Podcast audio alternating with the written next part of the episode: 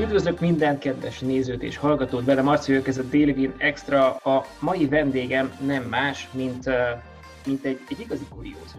Igazából mondhatjuk azt. Kajakenban dolgozik, Dombi Rudolf Kökény Rolandnak volt az edzője a londoni aranyéremhez. 2014-ben nevezt, vagy kapott mesteredzői címet, és azóta is az építők Margit-szigeti klubjában dolgozik, mint edző a mai vendégem nem más, mint Szilárdi Katalin. Üdvözöllek! Szervusz, Marci! Igazából egy olyan kérdésre szoktam kezdeni, hogy számodra ki vagy milyen a jó edző? Ugyebár itt találtam 2019-ből téthelyzetben az edző címmel egy, egy előadásnak diáit. Abban ezt hosszan-hosszan taglaltad, de kíváncsi lennék, hogyha össze foglalni pár szóban, hogy neked hogy is néz ki egy jó edző. Hát ez attól is függ, hogy milyen korosztályjal foglalkozik, mert korosztályonként más-más kritériumnak kell, hogy megfeleljen egy edző. De minden esetre nagyon fontos az, hogy, hogy a, a sportolóban elsősorban a teljes embert lássa, felelősségteljes legyen a teljes emberrel kapcsolatosan. Elsősorban próbálja meg ne ártani, próbálja megőrizni az egészségét a sportolónak minden körülmények között, meglegyenek ahhoz a módszerei, hogy a sérüléseket elkerülje a sportoló egész pályafutása során, érezzen felelősséget a sportolás befejezése utáni élete iránt is a versenyzőnek, mert csak a életének egy egy kis szakaszában lesz közös a pályafutásuk, de van felelőssége az iránt is, hogy utána is megállja a helyét a sportoló a sportolást követő életében, és hogyha lehet, akkor, akkor olyan élményeket nyújtson a számára, és olyan tapasztalásokat, amelyeknek hasznát veszi majd akkor is, amikor már nem hajakozik versenyszerűen. És a, szeresse meg úgy a sportolást az ő keze alatt a sportoló, hogy, hogy a, az életmódjának továbbiakban is része legyen a sportolás, mint egy stresszlevezető eszköz, vagy pusztán, mint élvezet, vagy egy lehetőség arra, hogy az életminőségét jobbá tegye. Ezek szerintem elsődleges szempontok az edző beválásánál, hogy jó edzőe valójában.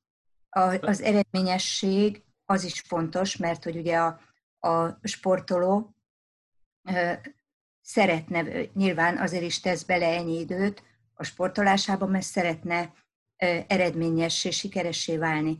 Tehát ezt az igényét is igyekezni kell kielégíteni a sportolónak, és ehhez nagyon fontos, tudván ezt a felelősséget, hogy egyszeri és megismételhetetlen egy sportolónak a pályafutása, ezért nagyon fontos, hogy megtanuljon minden olyan elméletet, ami szükséges ahhoz, hogy a tőle telhető lehető legjobban tudja segíteni a, a sportolót a, a pályafutásának a sikerességében.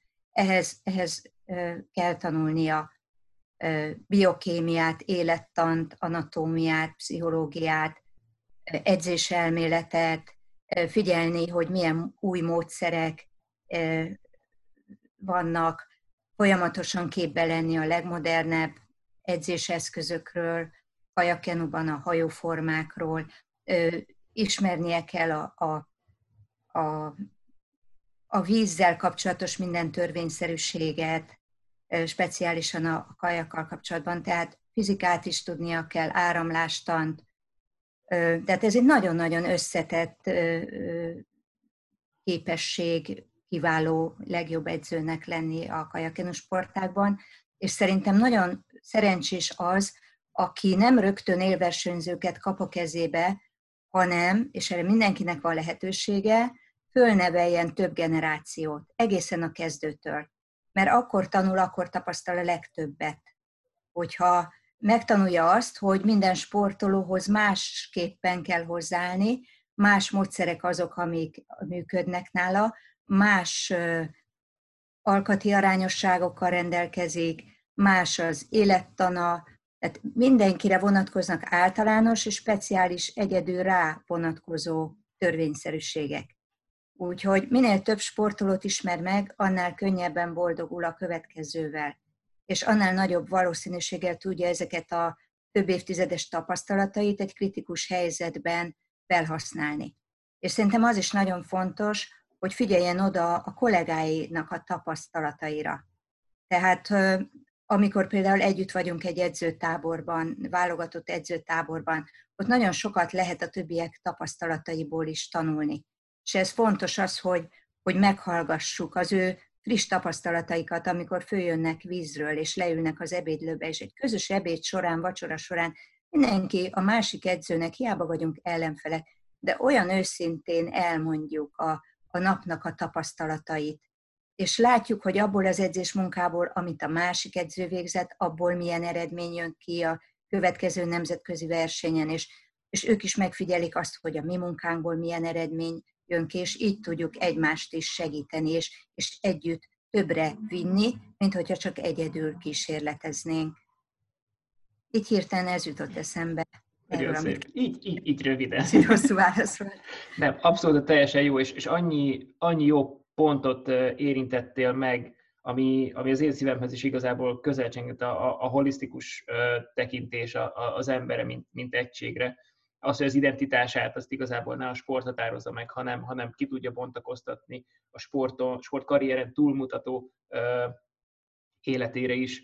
A, a, az életfolytig való tanulás, vagy a másiknak a meghallgatása, a véleményezés nélkül, hanem, hanem csak pusztán az információ áramlással, ezek mind-mind, amiben, amiben, amik most igazából foglalkoztatnak is, meg, meg, meg olyan emberkvalitások igazából, amik ugyanúgy, mint ahogy a versenyzőnél ugyebár azokat a kvalitásokat erősíteni, amik aztán túlmutatnak és az életére kihatnak, ugyanez az edzőnél is a, a sporton abszolút túlmutatnak, és ahhoz, hogy valaki egy egészséges ö, vezető, szülő, gyerek, ö, ember legyen, uh, ahhoz elengedhetetlenek és, és, és nagyon hasznosak. Kíváncsi vagyok egyébként, hogy nálad a, ez a sporthoz való szeretet, ez, ez hol indult meg, hol alakult ki az életed? Szerintem nekem a sport szeretete az, ahol én felnőttem vidéken, szabadszálláson, ott alakult ki. Mert ott mi rengeteget mozogtunk. Korcsolyába jártunk télen iskolába, a lakótelepről be, a a falu belsejében lévő iskolába, vagy éppen egy, egy lovasszánnak kötöttük utána a szánkonkat, nyáron kiártunk a, a jó kis strandra, egész nap ugráltunk a vízbe, hogyha hazaértünk az iskolába, ledobtuk a táskánkat, és már rohantunk le az udvarra, és kerestük egymást, hogy el tudjunk kezdeni együtt játszani. Aztán utána délután kidobósoztunk, télen nagyon nagy hócsatákat, tényleg véremenő hócsatákat rendeztünk Úgyhogy úgy mentünk haza, hogy, hogy, hogy folyt a kezünkből a vér, mert a jég úgy fel. Jesszusom. Úgyhogy hogy nagyon kemény sportcsaták zajlottak szabadszálláson. Szó szerint vérre menő csaták voltak. Igen. És, és aztán, mikor 13 igen? éves koromban elköltöztünk onnan, akkor egy Honvéd sportiskolába kerültem, a Raktár utcai általános iskolába, ahonnan testnevelés órán a, a a tesi tanár hívott engem, hogy jöjjek el atlétizálni a Honvédba, hm. mert az alkatomat megfelelőnek találta, csak aztán ő terhes lett, és már nem ő lett az edző, és az utána következő edzőm, akit szintén nagyon szeretem, ő meghalt autóbalesetben, aztán a harmadik pedig őt már nem tudtam megszokni. És ja. akkor abba hagytam az atlétikát, és két évig a Komjádi úszodában öttusázókkal, akkor épült a komjádé, még inkább a csasziban eleinte, és nagyon megtetszett az öttusázóknak az a, az a hihetetlen profizmusa, amivel már, már, már fiatalon készültek, hogy 3-4-6-kor már mindenki ott melegített az uszodába, és aztán utána az úszóedzések után együtt mentünk át a teivóba, és úgy mentünk már be a gimnáziumba, hogy már tele voltunk a reggeli a poénokkal, meg élményekkel, meg, meg hát ki is hajtottuk magunkat és akkor nyugtan tudtunk ülni az iskolába utána néhány órát, míg a 106. órában már be nem aludtunk. Igen, igen, igen. Uh, és akkor ilyenkor igazából csak az úszás volt meg, vagy, vagy az öttusa az, az, az egyébként is futás, futás még mellette. Igen. Aztán, aztán akkor volt róla szó, hogy a női ötusa elkezdődik Magyarországon, és hmm. mi köztünk, köztük lettünk volna azoknak, akikkel kezdik a női ötusát. Csak aztán uh, itt a Csepelben, Benedek Ferenc irányítása alatt, csak aztán olyan hosszú ideig húzódott ez, hogy az alatt nekem egy osztálytársam a, a gimiben nagyon sokat mesélt arról, hogy mennyire élvezi a, a kajakedzéseket. Ő már akkor ifi válogatott volt, és angol órán mellettem ült, és, és olyan jó történeteket mesélt, hogy, hogy elcsábított kajakozni. Mi, már akkor... voltak ilyen történetek, amik, amik felcsillantak benned, hogy hú, hát ezt nekem is meg kell néznem? Hát igen, akkor átborultam majdnem. Így kezd alába a reggel, és ezt én is ki akartam próbálni, hogy milyen mindez a Dunán. Úgyhogy én nagyon vártam, hogy mehessek kajakozni, és akkor 1977. március 17-én, mai napig emlékszem rá, én is vízre szálltam.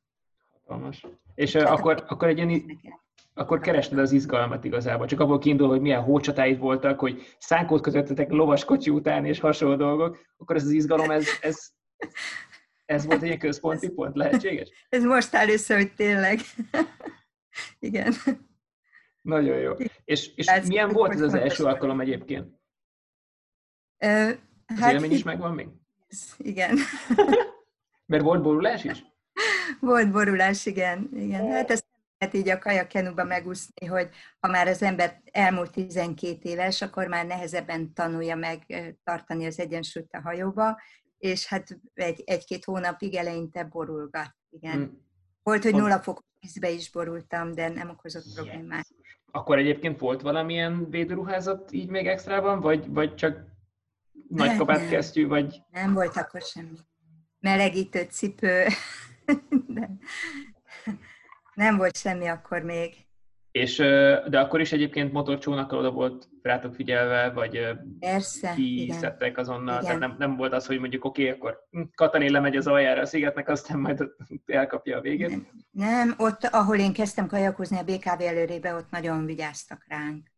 A, ahogy borultam, rögtön kikapott az edző, volt, hogy rámadta a síruháját, és 10 darab 500 méterből 9 darab 500 métert kellett síruhába lekajakoznom, ami viszont iszonyú meleg volt, és majdnem beledöglöttem. Aztán még egy darázs is rászállt az orromra. Oh. Ilyen vicces emlékek, hogy úgy kellett közbe kajakozni, és kajakozás közben nem tudod az orrodról a darást elhesegetni, mert félsz, hogyha túl nagy erővel nyomod meg, akkor megcsíp.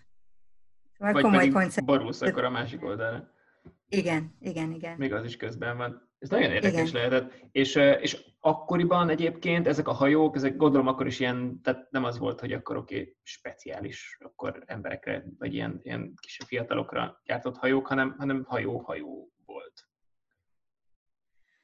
Hát akkor már a minikajak az létezett, de mhm. én már akkor kittem a miniskorból, és először portjakajakba kerültem, ami egy kicsit szélesebb és stabilabb, és aztán egy olyan három hónap után ültem át körülbelül a versenykajakba, ami hát hasonló labilis volt, mint a mostaniak.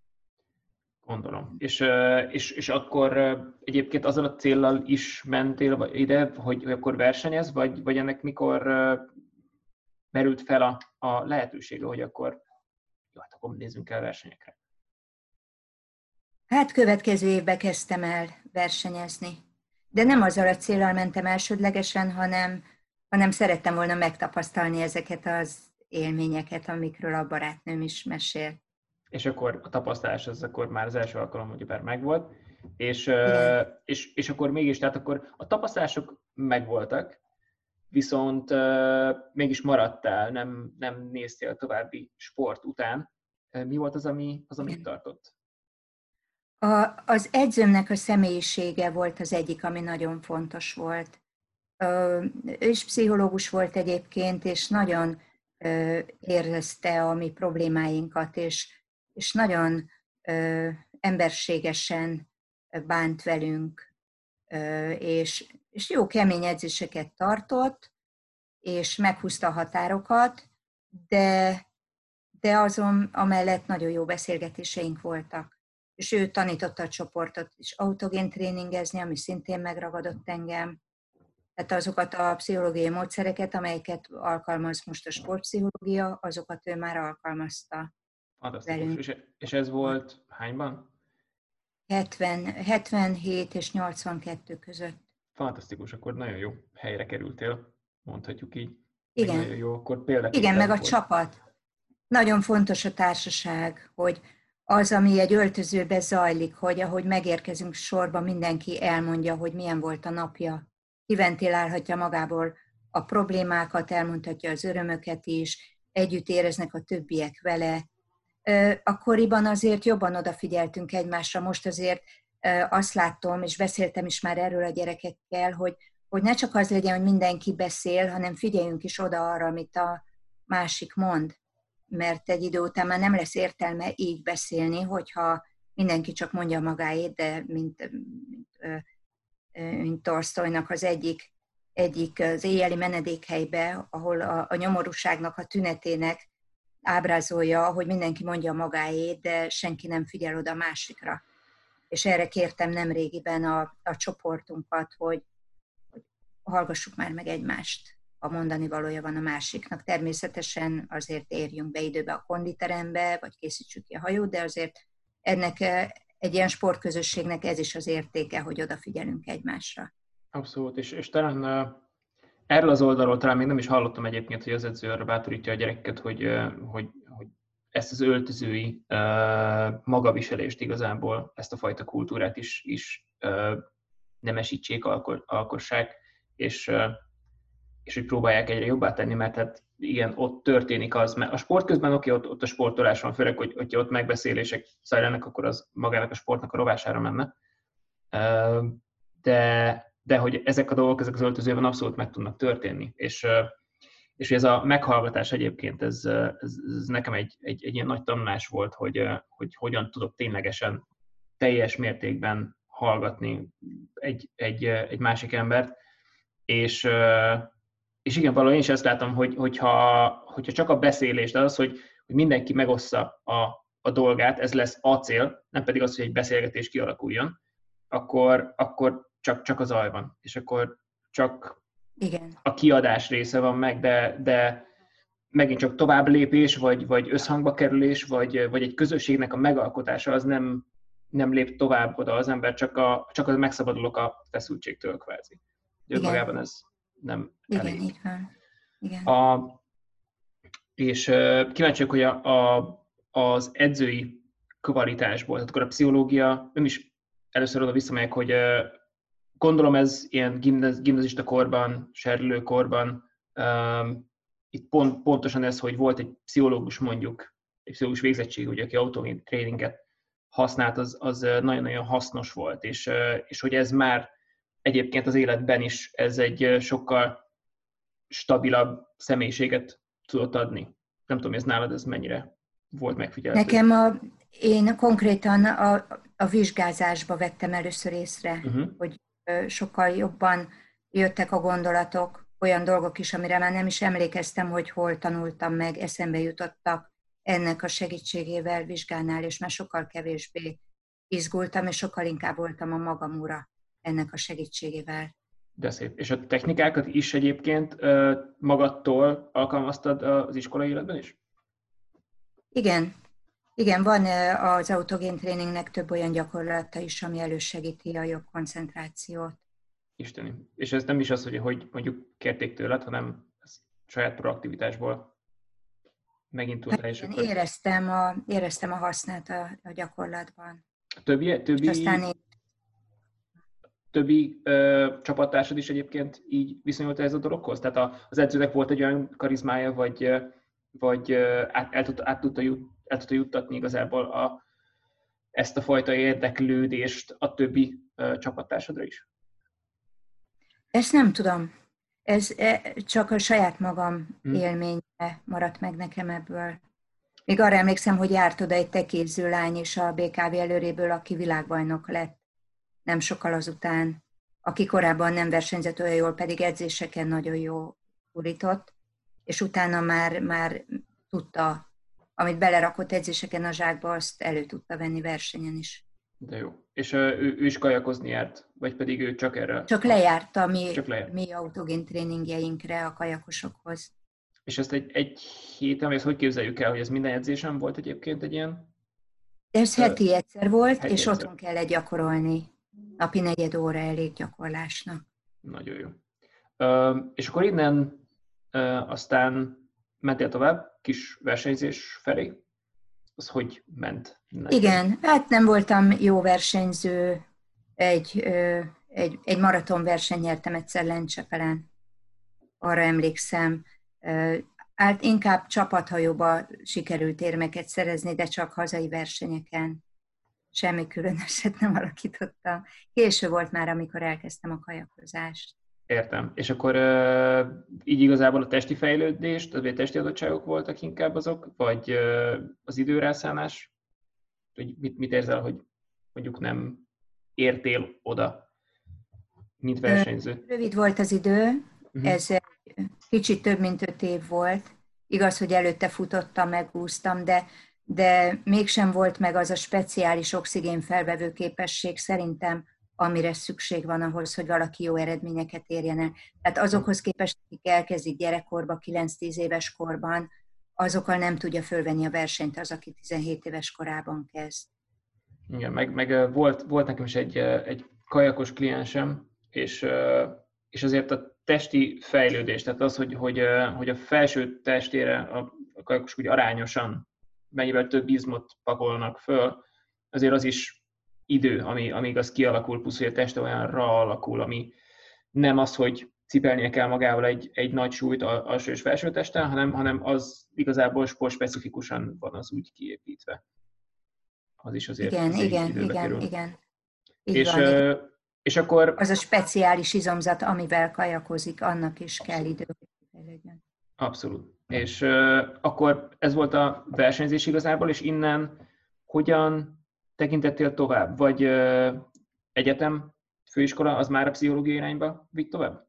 Nem, először matek fizikára jártam tanárképző főiskolára, és el is kezdtem tanítani, uh-huh. és miközben tanítottam, a közben szólt az edző, hogy, hogy mert közben végeztem a középfokú edzőit is, hogy szívesen látna edzőként a klubban, és ez, ez 84-ben volt, szeptemberben, és én nagyon megörültem a lehetőségnek, és el is kezdtem.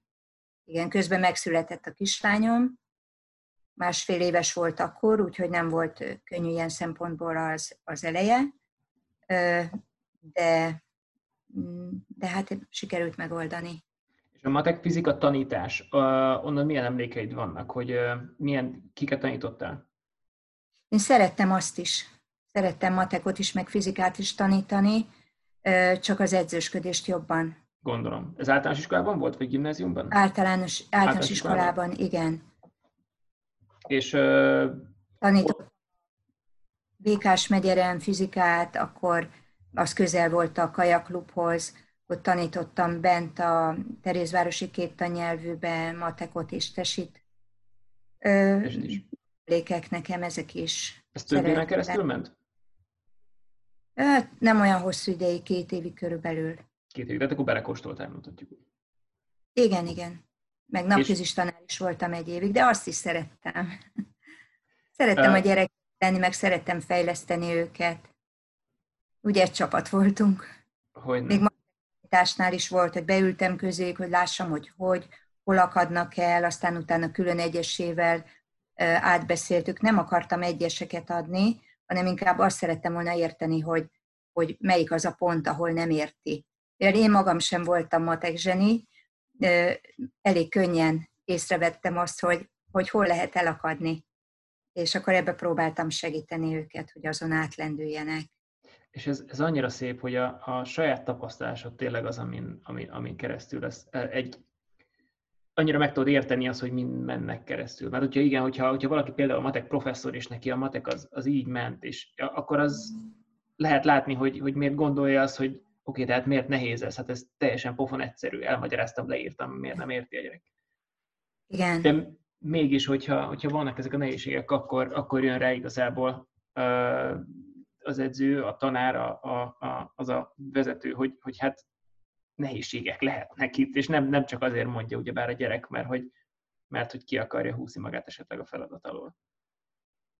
Igen. De ez egy másik szakma tanítani, meg másik szakma professzornak lenni, matematika professzornak lenni mondjuk egy egyetemen. Hmm. Tehát ez, ez inkább szól az átadásról, mint a nagyon magas szintű tudásról. Értem. Ez az átadás tudománya, ezt igen, ebbe kell. Ehhez szükséges persze empátia, meg, meg szeretet, meg együttérzés a diákokkal. És gondolom a diákok ezt, ezt honorálták is, illetve volt, volt eredmény. Igen, igen, jó volt, jó, jó volt a kapcsolat, jó érzés volt bemenni közéjük, de azért ö, elsősorban edzősködni vágytam. Akkor és is. akkor, csak, és akkor csak, ez, igen? Főállású lehetőség, hol volt, hol nem. Tehát először a PKV előrébe volt, utána, amikor átjöttem az építőkbe, akkor, akkor először ott csak mellékállás volt, és akkor elmentem tanítani, és aztán 93-tól lett főállásom az építőkbe, és akkor viszont már leadtam a tanítást, mert az már hogy nagyon sok volt együtt. Meg akkor már rám bízták a szakosztály vezetését is, és akkor meg gazdasági ügyekkel is kellett foglalkozni, oh, teremteni a klubnak. Hát először, először egy alapítványt csináltunk, hogy egyáltalán előteremtsük a legszükségesebbeket, mert egy rakás roncshajó maradt rám, meg, meg, meg elromlott motorcsónakok, 32 fő versenyző, mert a, ez rendszerváltás után volt nem sokkal, és elég bizonytalan helyzetbe kerültek a sportegyesületek, főleg az ilyen kicsik, mint a, mint a milyen kis az építők. Mm. Úgyhogy aztán megalapítottuk az Építők Margit Szigeti Diákajaklubot, mert az Építők SC már csak havi 100 ezer forint, vagy évi 100 ezer forintot akart adni nekünk. És akkor így önállósultunk. igen. És akkor ott volt a, a nyakamon még annak a felelőssége is, hogy, hogy, hogy az edző, edzői fizetéseket ki tudjuk termelni, Először ugye 32 versenyzővel indítottam el ezt a kis klubot, tehát abból a 32-ből lett több válogatott versenyző és világbajnok is, például Kucsera Gábor, aki, aki a leginkább ismertebb közülük, de hmm. még ott volt Jármi Márton, Ifi VB ezüstérmes, akkor Fekete Gyula 23 Európa bajnok. Tehát egy nagyon jó kis csapat volt az. És aztán tudtuk bővíteni később a versenyzői létszám növekedésével a, az edzői létszámot is, és akkor 32-ből most már több mint 150-en vagyunk. Nyitottunk a szabadidős sport felé is, mert arra is egyre nagyobb az igény, nem csak a versenyszerű sportra van igény, hanem a, a szabadidőre legalább akkora. Akkor vettünk szabadidős sport célú, szélesebb, stabilabb hajókat, és akkor így működik a, a mi klubunk most. És ott a, ott a kezdeteknél, hogy, hogy mondtad, tényleg rengeteg feladat hárult rád, hogy ez, ezt te egy magad karoltad föl igazából ezt az egészet, vagy több edző volt, akire mondjuk szétosztottad a feladatokat, vagy te voltál igazából ennek a, a, az egésznek az alapja? Hát a nagy részét azt én csináltam, de volt tanítványaimból lettek aztán edzők, uh-huh.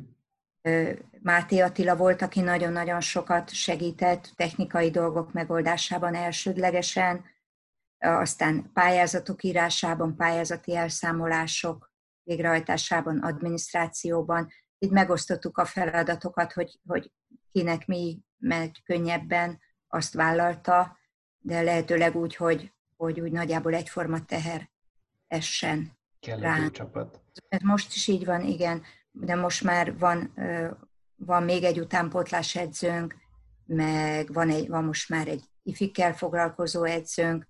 Most már ez egy, ez egy elég komoly stáb. Most is van válogatott versenyző, maraton Európa bajnok lett tavaly, meg VB ezüstérmes Csonka Eszter, aki már Petri Tamás az én tanítványom, tanítványa. Ez, ez is olyan jó érzés, hogy sikerült edzőket is kinevelni generációknak továbbadni a tudást, az hatalmas. Mm. És, és mindeközben ugyebár édesanyja voltál. Igen. amikor ez az egész ment. Hogyan tudta ezt a kettőt összeigazni? Mik voltak azok a nagy kihívások, amik ezzel jártak mondjuk egy, egy magánélet és egy ennyi, egy professzionális életnek egy ennyire fókuszált Igen. igényet Igen. Igen, hát az, a lányom eleinte az operáz gyerekkorúsában énekelt, és oda járt iskolába.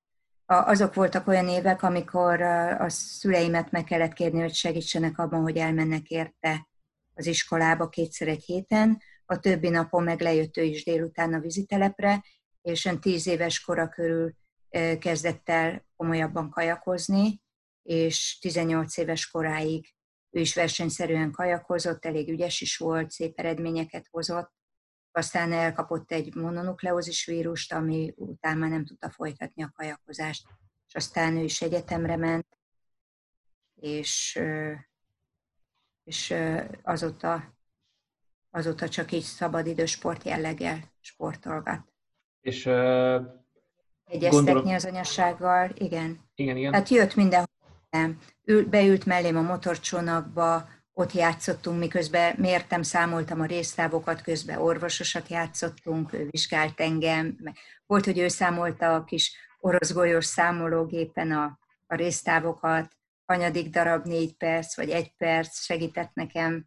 Meg hát ő volt az, aki meghallgatta az összes problémámat ezzel kapcsolatban, így együtt, ami lehet, hogy gyerekként egy kicsit túl nagy teher is volt neki, hogy, hogy, hogy végighallgatta az összes feszültséget, ami bejött a családba a szülőkkel, ugye este nyolc után is még telefonálnak, hogy sokszor, hogy biztos, hogy jól mondta-e a gyerek otthon, hogy holnap tényleg verseny van-e, tényleg nyolcra kell lemenni, tényleg, mert mindig tartunk nekik megbeszélést, de, de a, a szülők egy része elhiszi, amit a gyerek mond, más része meg nem, és, és nem igazán tudtam akkor még a határokat meghúzni, hogy mhm. mondjuk este nyolc után nem veszem föl a telefon. Most már a, a mobilokon látja az ember, hogy kihívja, de azokon a telefonokon még nem lehetett látni, és nem tudtuk.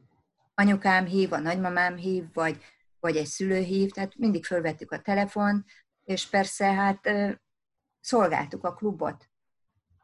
Megállás nélkül. Nem tudnám újra csinálni szerintem már. Ha, ha most így 61 éves korom azt mondják, hogy akkor most kezd el és csináld ezt végig, én föltenném a két kezemet, mert fiatalon még megvan ehhez az embernek az energiája, de aztán, aztán egy idő után elkezd fogyni.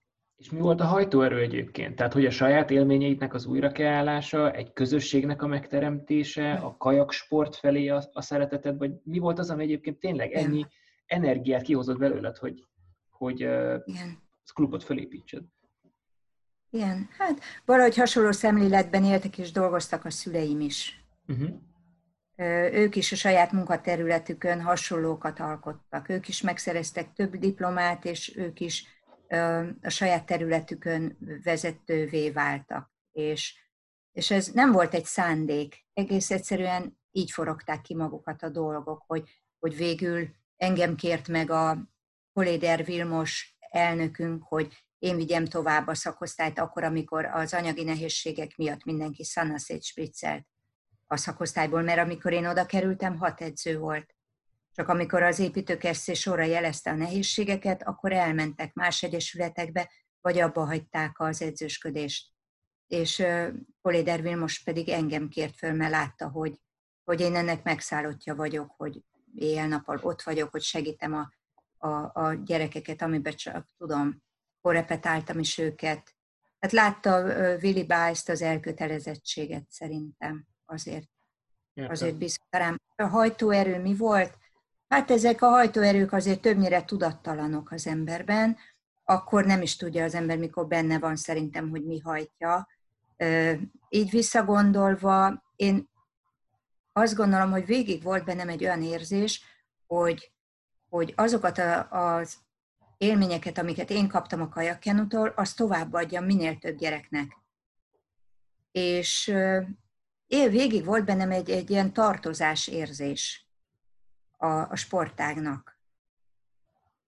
És most is azt érzem, hogy, hogy így felelős vagyok többekkel együtt, nyilván mindenkivel együtt, de hogy felelős vagyok az szerint, vagy az iránt, hogy a, hogy a klub tovább fejlődik-e, kaptunk egy örökséget, ugye 1937 óta működik a Margit szigeten ez a klub, meg akartam őrizni magát az építőket, nagy hagyományú klub, nagyon sok jó versenyző nevelkedett itt föl, Patlacki Ferenc olimpiai ezüstérmes, Vaskuti István olimpiai bajnok.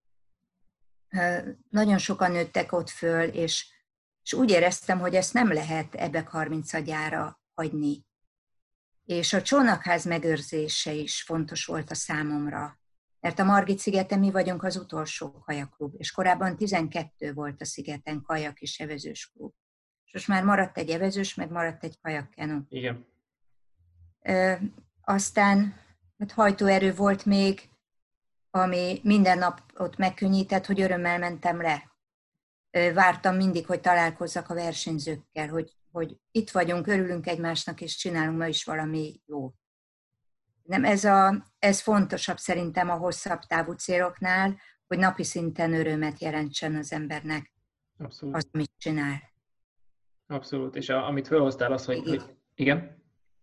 Ez a mai napig megvan, hogy örülök, amikor közéjük mehetek és ez a, ez a hosszú távú fejlődés, ez, amit kiemeltél az elején is, hogy, hogy mi egy, egy, egy jó edzőnek az ismérve, hogy, hogy tényleg az egészségre nevelés igazából, mert hogy akkor tudja igazán kamatoztatni a tehetségét az, az a sportoló, hogyha egészséges tud maradni, és a fejlődés az folyamatos lesz. Hogyha nagyokat ugrik, és aztán esetleg túledzi magát, és aztán kihagy hónapokat, mm. és aztán megint neki fut, és nagyot neki, és aztán megint kihagy, akkor nem tud igazából e, egy ilyen fajta folyamatos fejlődésben részt venni, és az idő dönti csak Igen. el aztán, hogy meddig tud benne maradni, aminek az egészség pedig elengedhetetlen Igen. része.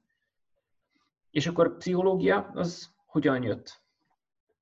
A, a pszichológia az úgy jött, hogy, hogy 2002-ben volt egy nagyon tehetséges versenyzőm. Uh-huh.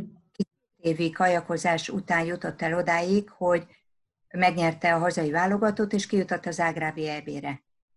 De azt láttam rajta, hogy, hogy nagyon félt onnantól kezdve, hogy először nyert versenyt. Addig nem volt rajta teher. De amikor ő, ő megnyerte az első válogató versenyeit, akkor, akkor nagyon sokat fényképezték őt a szülők, és, és nagyon-nagyon fölemelte őt a család. Uh-huh. És elkezdték hát túl ünnepelték. És a, és a gyerek onnantól kezdve félt megnyilvánulni versenyeken. És még ezután jött az Ágrábi Európa-bajnokság, ahol nem jutott döntőbe, pedig aki ennyivel nyer itthon magyar mezőnyben, amennyivel ő nyert, az nemzetközibe ott szokott lenni dobogón mindenképpen. És maga alatt teljesített egyesbe, szerencsére négyesbe sikerült egy ezüstérmet szereznie, de én akkor éreztem azt, hogy nem tudok eleget. Hogy nagyon jó volt az, amit tanultunk sportpszichológiából a, az, az eltén, vagyis a, a TFN, meg előtte a tanárképző főiskolán pszichológiából, de, de ennél több kell. Jobban szerettem volna érteni őt, és, és segíteni neki. És ez, ez ettől keletkezett bennem egy, egy, egy, egy nyomás e felé az irányba, hogy, hogy nézzük már meg, hogy mi is ez tulajdonképpen, hogy hogyan lehetne neki jobban segíteni.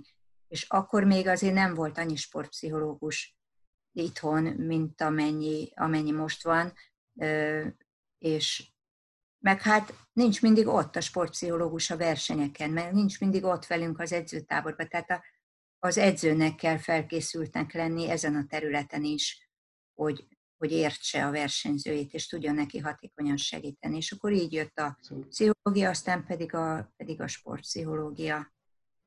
És ezt is uh, egyetemen tanultad, vagy uh, kurzusokon eljártál, utána olvastál saját képzéssel? Egyetemen. Uh-huh. És aztán a, a TFN pedig pont akkor kezdődött, amikor végeztem, akkor kezdődött a sportszakpszichológia képzés, Hát leginkább edzőtáborokban volt lehetőségem arra, hogy tanuljak, de nagyon sokat kellett itthon is vizsgákra készülni, beadandókat készíteni, vizsgázni, járni. Hát kemény időszak volt, de, de nagyon sok újat adott nekem. Egy kicsit olyan sorsfordító is volt ez, a, ez az időszak, mert nem csak a versenyzőimet értettem meg jobban, hanem, hanem a körülöttem lévő embereket, és onnantól kezdve sokkal kevesebb volt a konfliktusom, sokkal inkább elnézőbb tudtam lenni, magamat sem ö, idegesítettem föl olyan dolgokon, amikkel láttam, hogy ez törvényszerű az embernek a személyiségéből a, adódóan. Ugye hát mindenki az előzményeinek a következménye, és akkor Igen. nagy vissza tudtam következtetni, hogy mi előzte meg azt, ahogyan ő most viselkedik, és akkor nem vettem magamra. Ez is nagyon nagy segítség volt a saját magam számára is, hogy, hogy tanultam. Ez a megértés, elfogadás, ez, ez én is azt látom, hogy ez rengeteg embernek egyrészt önmaga felé, aztán másodrendben pedig a többi ember felé ez egy, ez egy hatalmas kihívás. És, és hogyha ezáltal egyébként látja azt, hogy igen, milyen folyamatokon keresztül jutott el oda, ő milyen folyamatokon keresztül jutott el ott, ahol van, igen. ezt talán meg tudja segíteni azt a fajta igen elfogadást, igen. hogy, hogy helyén tudja magát, és, és az embereket is a helyén tudja kezelni, plusz a véleményét aztán, aztán végképp. Igen. Hány éves voltál akkor, amikor, amikor elkezdte ezt az egész, ez nappali képzés volt? Igen, 2003-ban kezdtem el, és aztán 2009-ben pedig a sportszakpszichol. És Akkor nappali... indult azt nem, levelezőn. Levelez. Mind a kettő levelező volt? A kettőt levelezőn, igen. Uh-huh. De azért hát edzői munka mellett. Akkor azért, azért igen, nagy, tehát ez nagyon hatalmas. komoly edzői munkát végeztem, igen, és akkor még az Egyesület vezetése is az én dolgom volt, úgyhogy az is egy, egy kemény ember próbáló időszak volt, de, de valahogy ki is szakított egy kicsit az edzősködésnek a, a, a monotóniájából, vagy mindennapjaiból, mert azért heti egyszer, hogyha elmegy az ember valamilyen képzésre, attól még az edzői munkát tudja jól végezni, de mégiscsak ö, új impulzusok érik, amik segítenek neki kicsit tovább gördülni. Ez heti egy nap képzés, azt szerintem szenzációs.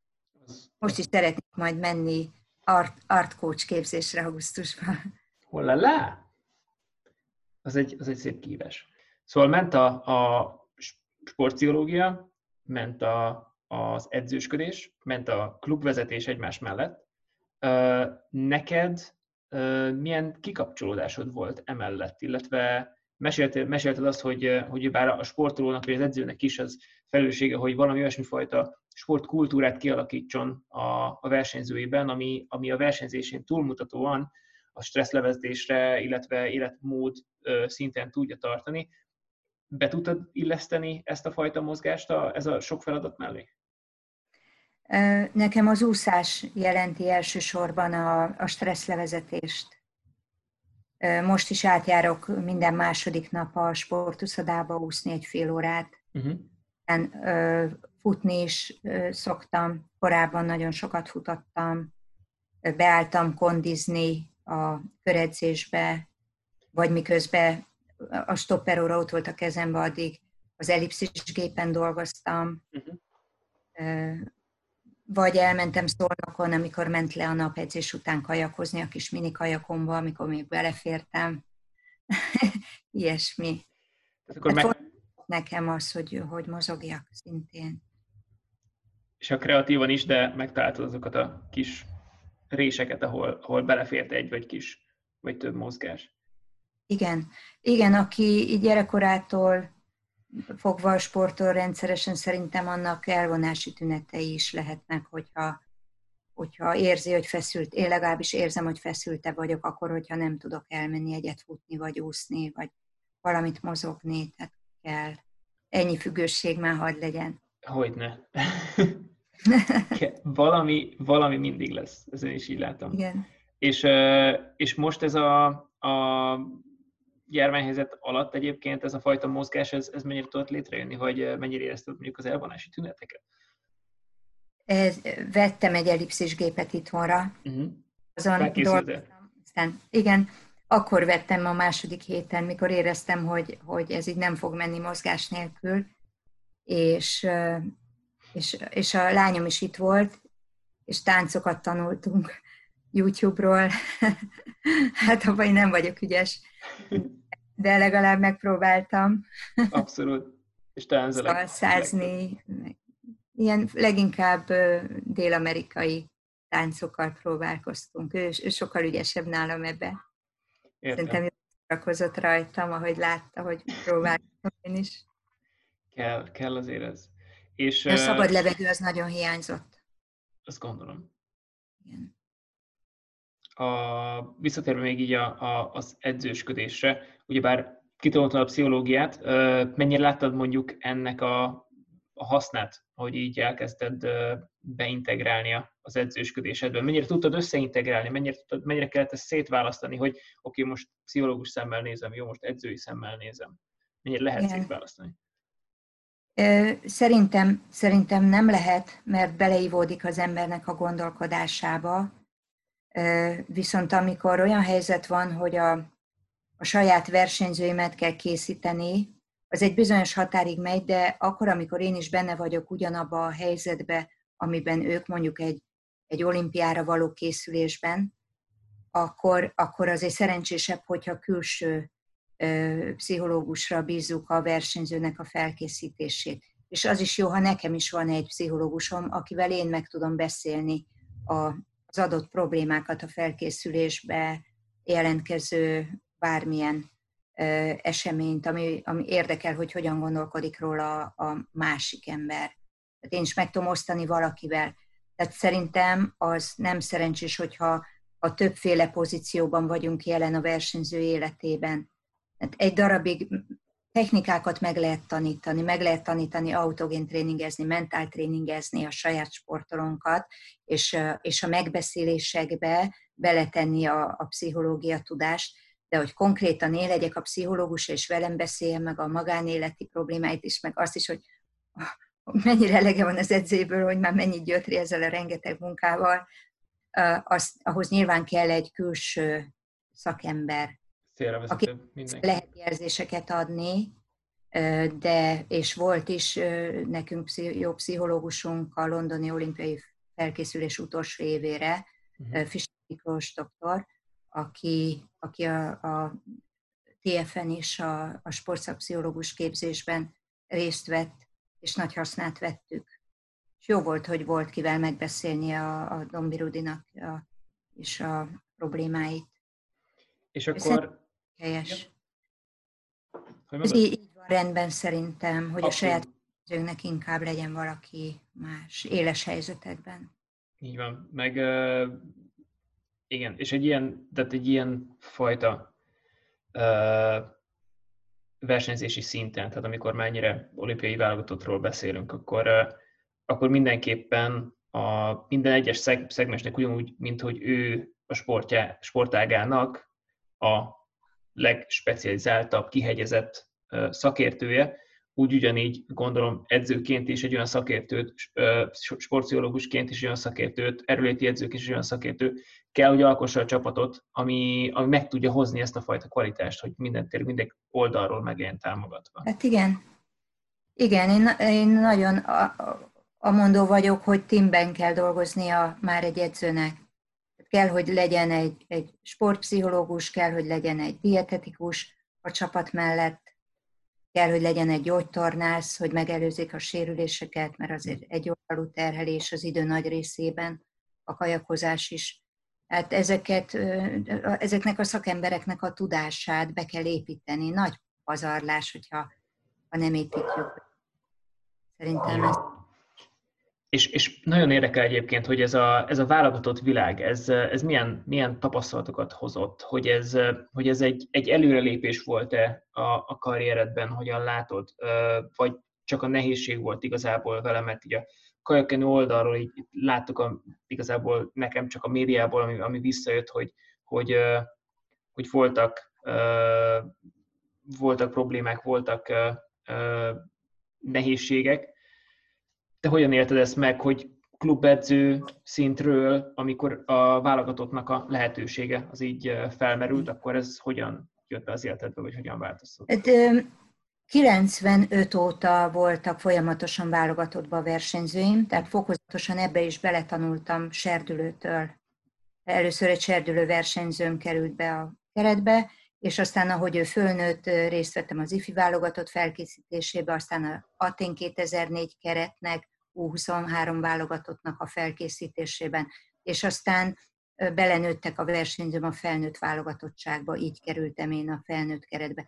De ebben nagyon-nagyon sok örömöm volt. Hm. Mikor kaptam az első válogatott melegítőmet, és vittem kifelé a busz megálló felé, az egy, egy fantasztikus érzés volt, talán még könny is szökött a szemembe akkor, de akkor a dolog, hogy, hogy, hogy képviseleti az ember a, a saját hazáját egy nemzetközi versenyen, és benne lehet a, a sportágának a, az elitjébe ilyen szinten a legjobbak között. Ez szerintem ugyanolyan csodás érzés megélni edzőként is, mint versenyzőként. De nyilván ez rengeteg ütközéssel is jár, rengeteg konfliktussal, mert mindenki erre a helyre törekszik, ezekre a helyekre törekszik. 160-200 edző az országban, benne akar lenni abba a legjobb 12-ben mondjuk, aki utazik, vagy a legjobb hmm. hatba, aki utazhat egy olimpiára. Nyilvánvalóan nekik is megvannak az érdekeik, meg az elképzeléseik, és, és az elnökségnek is megvan az elképzelése, hogy kit szeretne ott látni, meg a, a, a szakmai bizottságnak is megvan. És, és ilyenkor rengeteg konfliktus adódik, amiket hát bírni kell idegekkel, és bele kell állni. De azt gondolom, a, a versenyző, ha a versenyző megtesz mindent a pályán, az edzéseken, akkor nekem is bele kell állnom. Nem keresni a konfliktus, de ha van, akkor felvállalni, ne rajtam múljon, hogy én megalkuszom, amikor pedig ő neki egy jobb pozíció járna. Uh-huh. Egy jobb pozíciót vívott ki a pályán, akkor, a, akkor segíteni kell őt abban, hogy azt, azt érvényesíteni is tudja nemzetközi versenyeken. Tehát, hogy a saját edzője ott legyen mellette ezekben a igen, szituációkban. Nem mindenki áll bele ezekbe a konfliktusokba, uh-huh. és annak a versenyzője iszza meg a levét, mert ugye a nagy része az nyilván a pályán dől el, de hát nem minden fekete és fehér.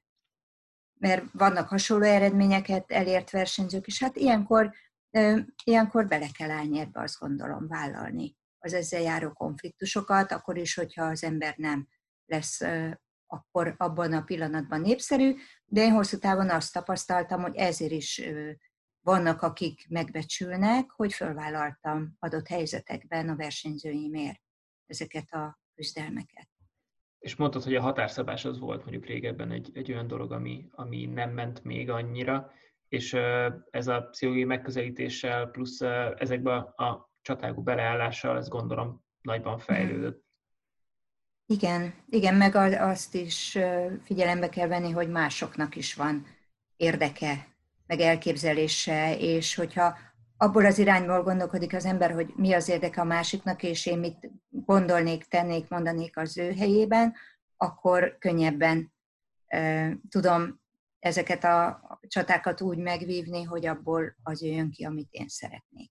Igen, mert igazából nem a te személyed ellen szól az ő bármilyen Igen. fajta beleállása, ő is szimplán ugyanazt a dolgot próbálja talán elérni, mint... Igen, igen, igen. Ennek a belátása is fontos, hogy ne érezze az ember úgy, hogy hogy ő ellene történik bármi is.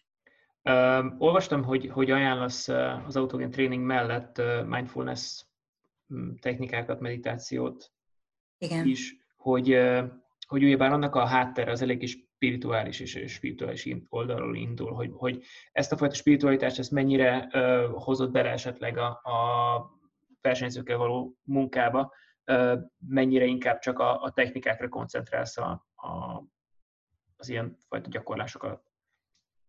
Szerintem átmegy ez a fajta spiritualitás és, és gondolkodás egyfajta életbizalomként. Adom ezt át a klienseimnek is, meg a, a versenyzőknek is, akikkel dolgozom.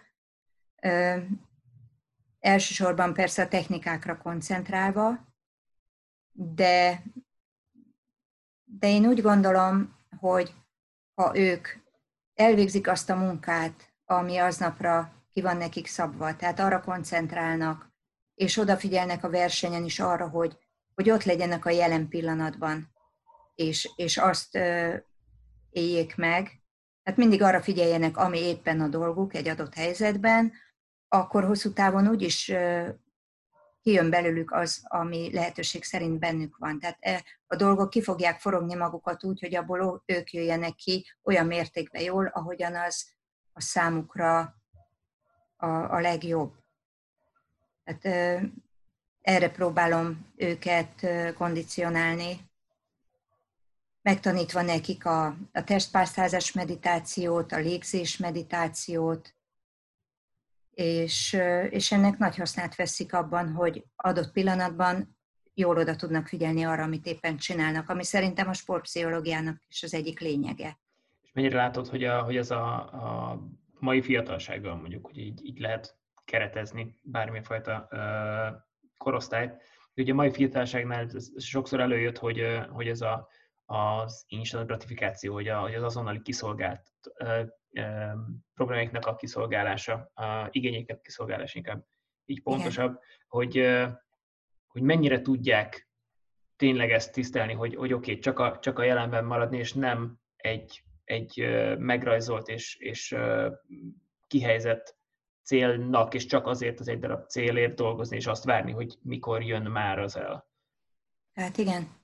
Igen, ezt ezt problémának látom a mai társadalomban, nem csak a gyerekeknél, hanem már a szüleiknél is, hogy azonnal eredményt akarnak. Uh-huh. És azonnal, azonnal csillogó érmeket akarnak, szinte minden is, mindegy is, hogy a verseny egy olimpia vagy egy Budapest bajnokság, de érem legyen, és hogy azonnal el tudják, föl tudják tenni a Facebookra, az Instára azt, hogy, a, hogy az ő gyerekük érmet nyert a versenyen, ami hihetetlenül nem látják az összefüggést a befektetett munka, a befektetett idő és, a, és az eredmény között. És erre, erre tanítanunk kell a szülőket is, meg a, meg a gyerekeket is, hogy, hogy akkor lesz értéke annak a megszerzett éremnek, ha beleteszi a munkát és beleteszi az időt. Tehát hosszú ideig teszi bele.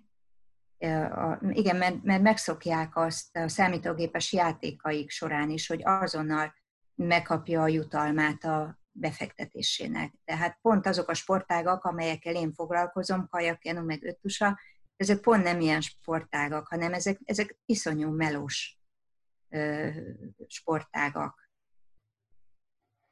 Kíváncsi vagyok egyébként. Do, do... Tanítani kell erre. Abszolút. Igen? Kíváncsi vagyok, mert, mert dolgoztam e-sportolókkal, hogy, hogy mennyire másztál bele, vagy mennyire vagy tisztában az e-sportnak a jelenlétével és térnyerésével, most már Magyarországon is. Beszéltek róla a sportolók nekem, de nem, vagy, nem mondhatnám azt, hogy tisztában vagyok vele. Jó, akkor felejtsük is igazán, csak kíváncsi lettem volna a véleményedre. Um, rendben van. A három kérdésem lenne még így, így az interjú végére, amit meg szoktam kérdezni az aranyoktól. Uh, nyugodtan gondolkozó válaszol. Az első kérdésem az, hogy milyen olyan könyvet ajánlanál feltörekvő edzőknek, vagy embereknek igazából úgy, úgy általában, ami a te életedre, te életedre nagyon nagy hatással volt, és, mm. és nem edzéssel össze, összehangba hozható. Hát ami nem edzéssel össze, hát rengeteg könyvet olvastam, nehéz most, most kiválasztani olyanokat. Leginkább legutóbb Jelom analitikus pszichológus, illetve egzisztencialista pszichológus könyveit olvastam, ami nagy hatással volt rám, uh-huh. de itt mondjuk az elég jó szülő, a trauma és gyógyulás, leginkább pszichológiával kapcsolatos könyvek azok. Amióta elkezdtem pszichológiát tanulni, azóta nem is nagyon olvastam más, csak pszichológiai irodalmat. Hihetetlen, hogy milyen gazdag könyvtára van a pszichológiának. Edzőknek, ami Könnyebben mondok olyat, ami sporttal kapcsolatos, a versenyúszás kézikönyve elsődlegesen, amiben hátul van egy 20 oldal az edzősködés filozófiájáról. Ez James Consilman írta, amerikai úszóedző, aki, aki Szécsi Tamásnak is nagy tisztelője volt, és oda-vissza Szécsi is neki, és én ebből tudtam a legtöbbet meríteni, amit, aminek hasznát vettem az edzősködésben. Most a Légzés ereje című könyvet olvasom éppen. A második kérdésem az az, az lenne, hogy milyen olyan folyóirat van, vagy, vagy egy ilyen folyamatos tanulásra esélyt vagy lehetőséget adó, akár YouTube csatorna, akár podcast, akár bármilyen olyan kis apró dolog, ahonnan te szoktál halászni hétről hétre valamilyen uh-huh. kis tudás, vagy van-e ilyen egyáltalán? Hát nekem egy, egy spanyol videó van, amit rendszeresen hallgatok, a, a Con Juan, tehát hogy estudiar con Juan, tanulni uh, Juannal uh, spanyolt, ezt uh-huh. hallgatom is, hogy heti, hanem inkább napi rendszerességgel, mert nagyon szeretek nyelveket tanulni, és az egyik közülük a, a spanyol, ami szenvedélyemmé vált. És utolsó kérdésnek pedig egy olyat tennék föl, hogy milyen edzőt, kollégát, illetve rád nagy hatással lévő edzőt, vagy szerinted, vagy olyan sikeres edzőt ajánlanál ebbe a showba, akinek mondjuk a, a, az életéből tudnánk tanulni sokat? Uh-huh. Én, én most uh, több edzőt is mondanék. Nyugodtan. Egyik Babella László, uh-huh. Áci edző, filozófiát is tanult, és nagyon hasznos gondolatai vannak, és, és a filozófiában tanultakat a kajakjánus sportban is alkalmazza, és fordítva, ő is alkot filozófiákat abból, amiket tapasztalta kajakjánus sportban. Szerintem őt érdemes meghallgatni, a fiatalabbak közül pedig ajánlanám Móroc Istvánt, például a KSI-nek Gazsodorkának a, az edzőjét, aki most 19 évesen világbajnok lett Dorka, hm. és az ő edzője, aki keveset van a médiában, pedig nagyon szépen dolgozik, okosan dolgozik, sokat tanult ő is, és, és eredményes is. Nagyon jó. Ajánlanám még például Faludi Andrást is, aki a Kaposvári klubnak az edzője, és a Kaposvári Egyetemnek a tanára. Rendben. Andrást. Isteni. Katalin, nagyon-nagyon-nagyon köszönöm szépen a beszélgetést, főleg az, hogy ilyen gyorsan összejött, és remélem, remélem egyszer majd személyesen is tudunk találkozni. Én is nagyon szépen köszönöm az interjút és a bizalmat, nagyon kellemesen éreztem magam, köszönöm szépen. Köszönöm is, nagyon szép napot kívánok még. Viszont kívánom én is neked. Köszönöm, hogy velem tartottál a Daily Win Extra eheti epizódjában. Ha bármilyen kérdésed lenne, vagy többet szeretnél megtudni a munkásságok, látogass el a benemarci.hu weboldalra, a Benemarci Mozgás és Mentálkos Facebook oldalra, illetve a Benemarci Instagram oldalra. Szép napot kívánok neked!